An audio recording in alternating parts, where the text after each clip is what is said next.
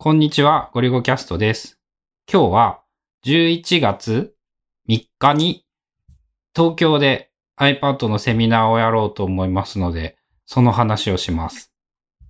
1月に東京で iPad 活用セミナーっていうのを、まあ、開催して、そこから京都とか名古屋とかで何回かやってて、で、今回その iPad OS で新しくできるようになったこととか、便利になったことっていうのが結構多くて、で、実際自分の中でもこう、使い方 iPad の使い方が変わったとことかもあるから、そういうのを中心に iPad 活用について話そうかなと思ってます。もう実際さ、この前のフローティングキーボードを分割するっていうテクニックフローティングキーボードでキーボードの分割ができるようになって、点キーにすると便利だよっていう話とかも、春菜に聞いてから、俺の iPad でも試してみてるんだよね。で、たかがサファリを検索するだけで、あの、全画面の画面半分埋めるキーボードが出てくるのに比べて、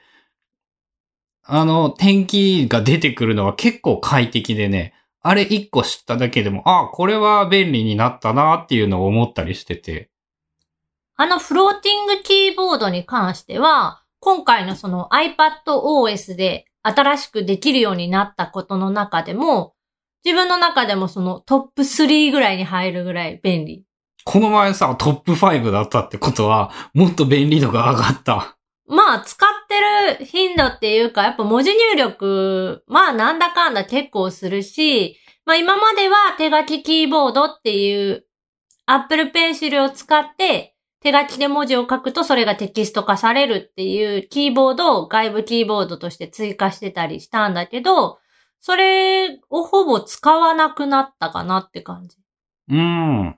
俺もね、両手持ちでフリックだったらね、言ったら自分の iPhone を使っている感覚と全く同じ感じで、その親指で、左手の親指でフリック入力ができると、あ、これはやっぱ便利になったな、iPhone よりいいこと多くなったなっていうのは思うようになった。あとはね、そのスプリットビューじゃなくって、スライドオーバーの方を割と多く使うようになってきた、最近。あの、ふわんふわん動くやつ？動いて、その重なってるっていうの、ウィンドウが2つ重なってる状態の分割方法だと、そのアプリの切り替えが簡単にできるようになった。あシュンシュン回すやつか、あの。スプリットビューの場合って、まあ、分割して、で、次こっちの右側の画面を別のアプリに切り替えたいっていう時に、どうしてもドックを表示してアプリをこう持ってってみたいな操作が必要だったんだけど、スライドオーバーの場合、一回その種類を覚えさせれば、あとは、まあそのシュインシュインっていう表現になるんやけど、くるくる回せばいいやつだよね。そうそうそう。あれね、操作がちょっと難しいって言ってどうやるのってよく聞かれるんだけど、まあ慣れれば結構簡単にできるかなっていうので、あれで、に、まあ言って2種類か3種類のアプリを行き来するだけなんだけど、それだけでもだいぶ早くなった。え、例えば GoodNotes を開いてフローティングで写真となんかを開くとかそういうイメージ？そういうイメージ。で、普段、フローティングで、まあ、スライドオーバーでよく使っている組み合わせっていうのが、画像編集系の、その、例えば今回の iPad 活用セミナーのバナーっていうかさ、何月何日にどこどこでやりますとかっていうのも、こう iPad の素材写真をこう持ってきてとか、そのテクスチャーっていうのをちょっと水彩っぽいやつを持ってきてみたいなのはファイルから持ってきて、で、別のその加工アプリみたいなのでちょっと加工したやつをこう持ってくるとかいうのに使ったりもする。もうそういえばさ、最近バナーとかも割とほぼほぼ iPad で作っとるよね。そうだね。そのツイッターで投稿してる普段、シャープ iPad 活用っていうハッシュタグをつけて、つぶやいているツツイートに添付してる写真っていうか画像とか、こういうイベントで使う告知用のバナーとか、まあ、この間の Kindle の KDP 本の宣伝用っていうか、まあ、表紙もそうだし、宣伝用の広告バナーみたいなのも全部 iPad。そういえばさ、ふと思ったことなんだけど、最近春菜が作ってくれるバナーとか表紙とかがね、その何年か前と比べてね、圧倒的に俺好みというか、俺が見て良いと思う度が上がったと思うんだけど、それひょっとしたらなんだけどさ、Mac じゃなくて iPad で作るようになったからどうなんだろうね。まあ、ただ、制約はあるよね。そのパソコンでやるよりも、まあ、同じことできるんだけど、その、これだとちょっと時間かかるかもとか、これ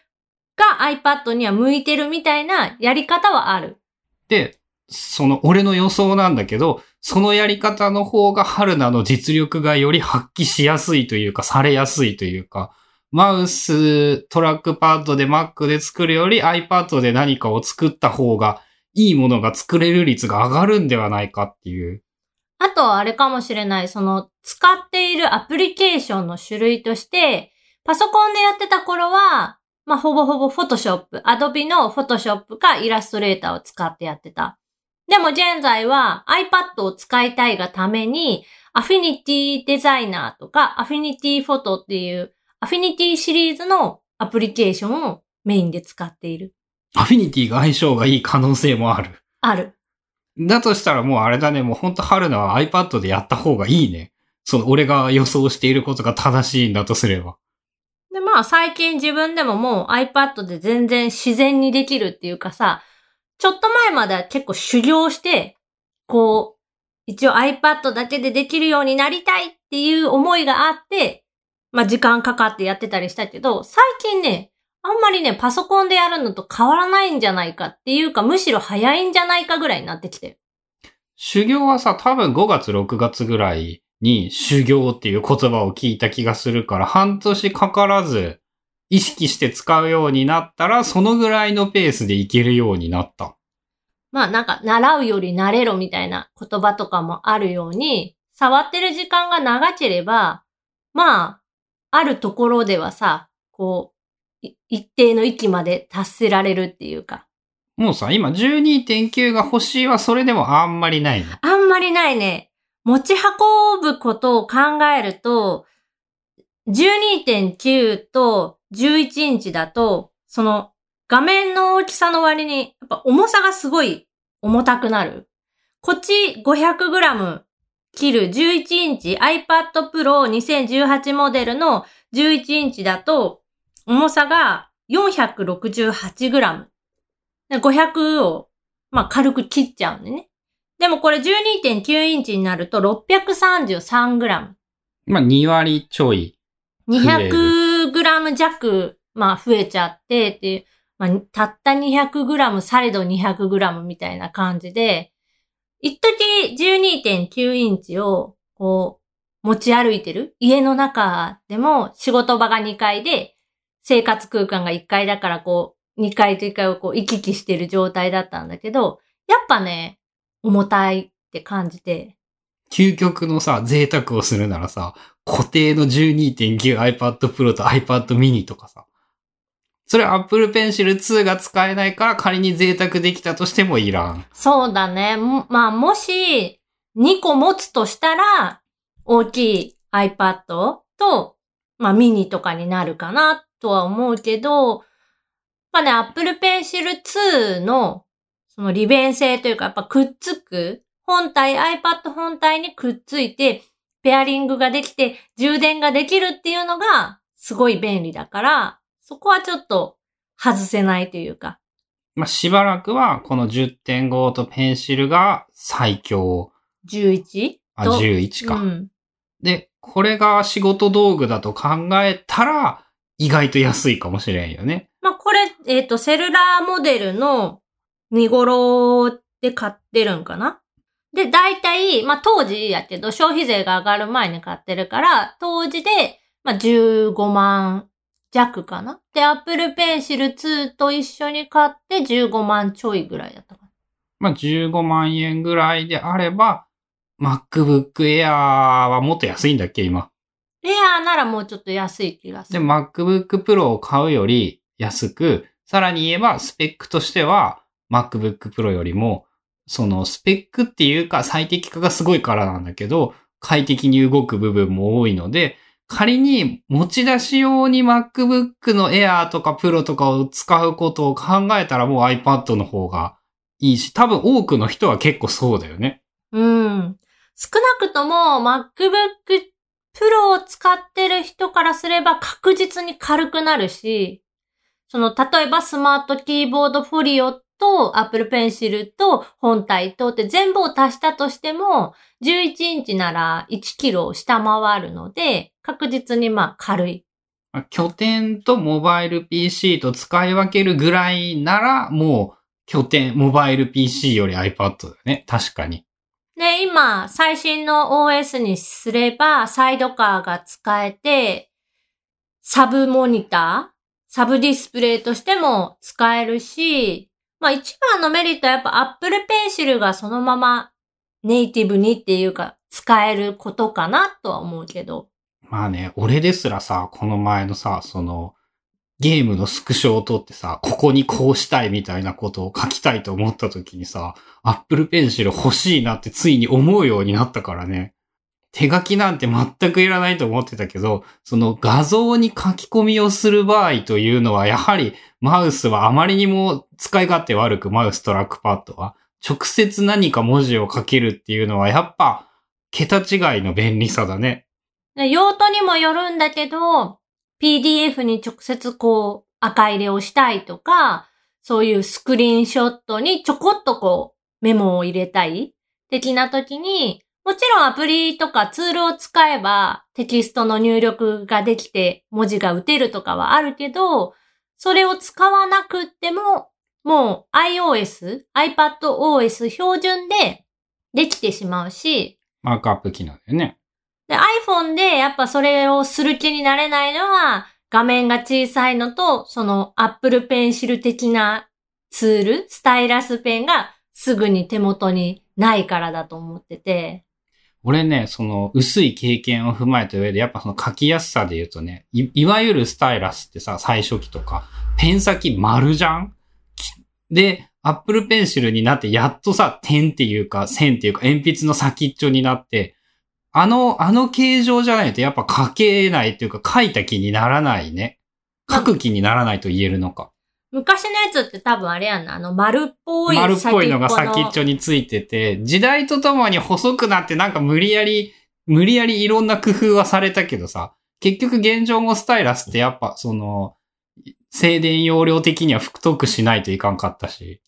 まあそういう意味では本当に Apple Pencil が登場してから iPad のその立ち位置っていうかさ、使い方とか利用の方法みたいなのがなんか劇的に変わったなっていうのはある。もうそれは結構昔からずっと思ってて、一番最初に Apple Pencil が出たのって12.9インチの iPad Pro が出た2015年もう4年経ったんだ。とかなんだけど、その時に初めて使った感動っていうのはまだ残ってる自分の中でも。うーん、それは、あれだね。やっぱぜひ、そこから踏まえて、やっぱ、もったいないぐらいになってくるね。いろんな職業の人が使わないと。で、当時はやっぱお絵描きする属性の人にしかまあまだ進められないかなっていう感じはしてたんだけど、まあ、あれはさ、12.9がでかいからさ、そういう意味でもその属性の人しか使いづらい。でも現在で言えば、その小さいモデル、まあ一番小さいので言ったらさ、iPad mini が Apple Pencil 初代に対応してるし、そのプロモデルっていうのかな、仕事でも通用するレベルで言ったら iPad Pro 2018モデルの10インチ、11インチか12.9インチが Apple Pencil 第2世代に対応しててっていうので、ま選択肢もやっぱ増えてる。今、Apple で販売している iPad はもうすべて Apple Pencil に対応してるし、まあ、iPad mini 以外はそのスマートキーボード、もしくはスマートキーボードフォリオにも対応してる。そうだ、一番安い iPad と Apple Pencil だったら、モバイル PC よりも安いと言い切れるぐらいの値段で買えるもんね。買える。今4万ちょっとで買えるんじゃないかな。両方買っても。で、まあ、外で結局何に使うかではあるんだけど、少なくとも俺そのプレゼンやるときも iPad でいいなって思ったし。だからそういう意味でも、こう、iPad は持ってるんだけど、どういう風に活用していいのかわかんないとか、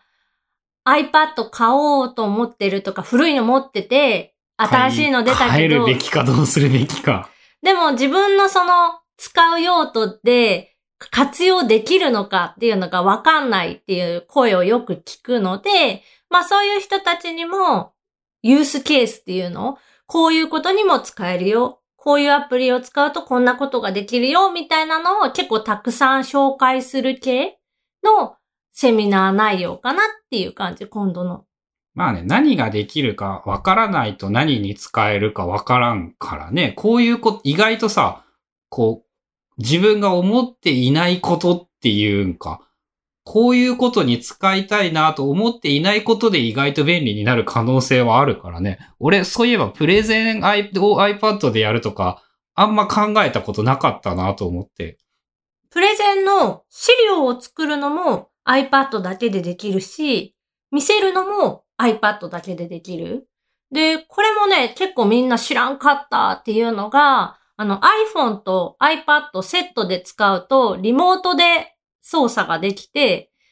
iPhone 上で iPad に映し出されているスライドショーっていうか、そのプレゼンの資料を行き来っていうか、次のページにめくるとか、戻すとか、発表者ノートを見るとか、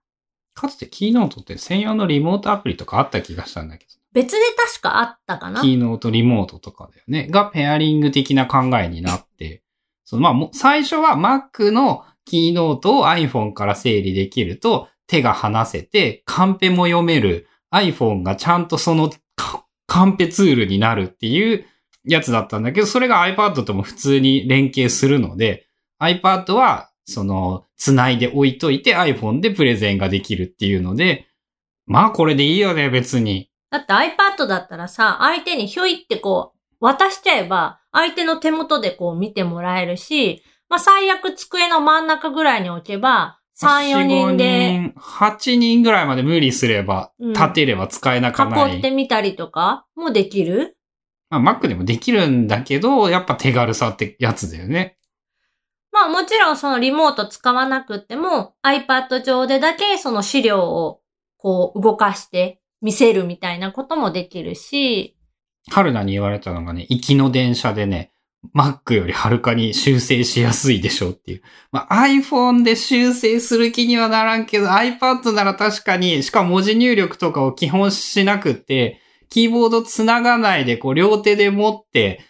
今日やることのリハーサルというか確認とかだったら、一番いいのは間違いなく iPad だなって思った。普段そういうセミナーとかがある場合、iPhone の標準のあの、ボイスメモで、一回リハーサルをして撮っとくの。で、行きしのそのセミナーへ行く道ながら、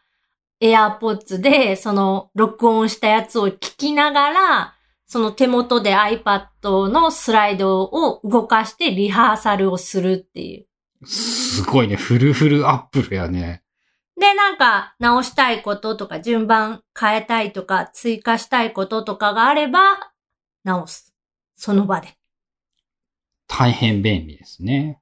で、当日は文字の入力とかならね、もうそのキーボードさえつなげば、さほど苦もなく同じレベルで使える感じはしたし、まあ俺も改めて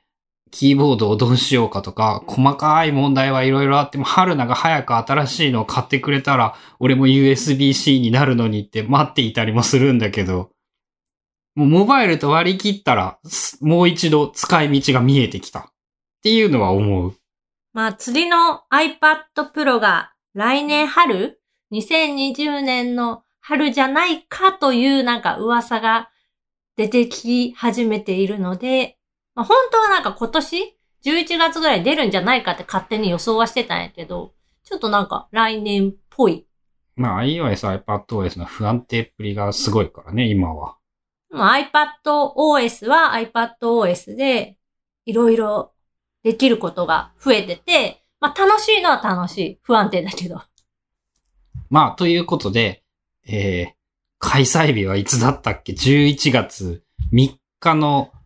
日曜日。細かい場所は、その説明、ポッドキャストの説明文とか、その辺に書いておくんですが、えっ、と、14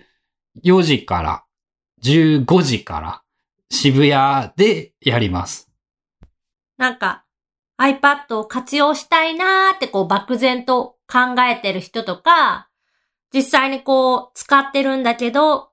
もっといい方法ないんかなとか悩んでる人とかが来てくれると、まあ嬉しいかな。まあ単純にその iPad 仲間が欲しいっていう気持ちも大きいけどね。まあ、懇親会もその後やるので、こうね、セミナーみたいなところで聞きづらい感じなのは、懇親会とかでも聞いてくれたらいいのかなと思います。そう、そういう懇親会の場でもさ、iPad ならチャって出してその、リアルタイムで見せれる。まあ、Mac もできるけど iPad なら出せるっていう気持ちはわかるよ。で、そうやってなんか懇親会で盛り上がったりもするかな。あと、ホーム画面のレイアウトとか、見せ合いっこできたりとかしたり。今だとね、左にあの、ウィジェットみたいなの入るから余計個性が出るようになってるね。何を出せば一番楽しいかみたいな。まあ、セミナーでも多分軽く触れられるし、その他にも意見があればぜひ教えてくださいっていう感じかな。ということで今日は11月3日の iPad のセミナーをやるよっていうお話というか、まあ大体 iPad がだいぶ便利になってきたねっていうお話でした。